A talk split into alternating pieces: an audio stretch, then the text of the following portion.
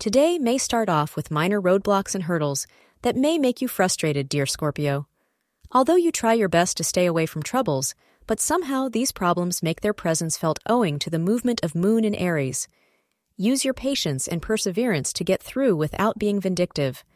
Things will get back to normal soon. All you need to give is a little time.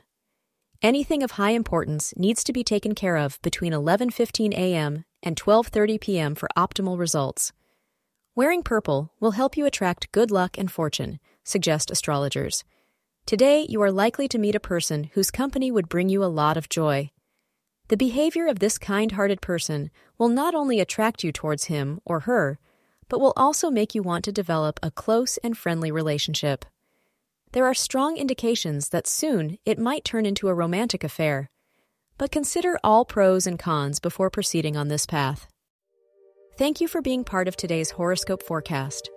Your feedback is important for us to improve and provide better insights. If you found our show helpful, please consider rate it. Your support helps us to continue creating valuable content.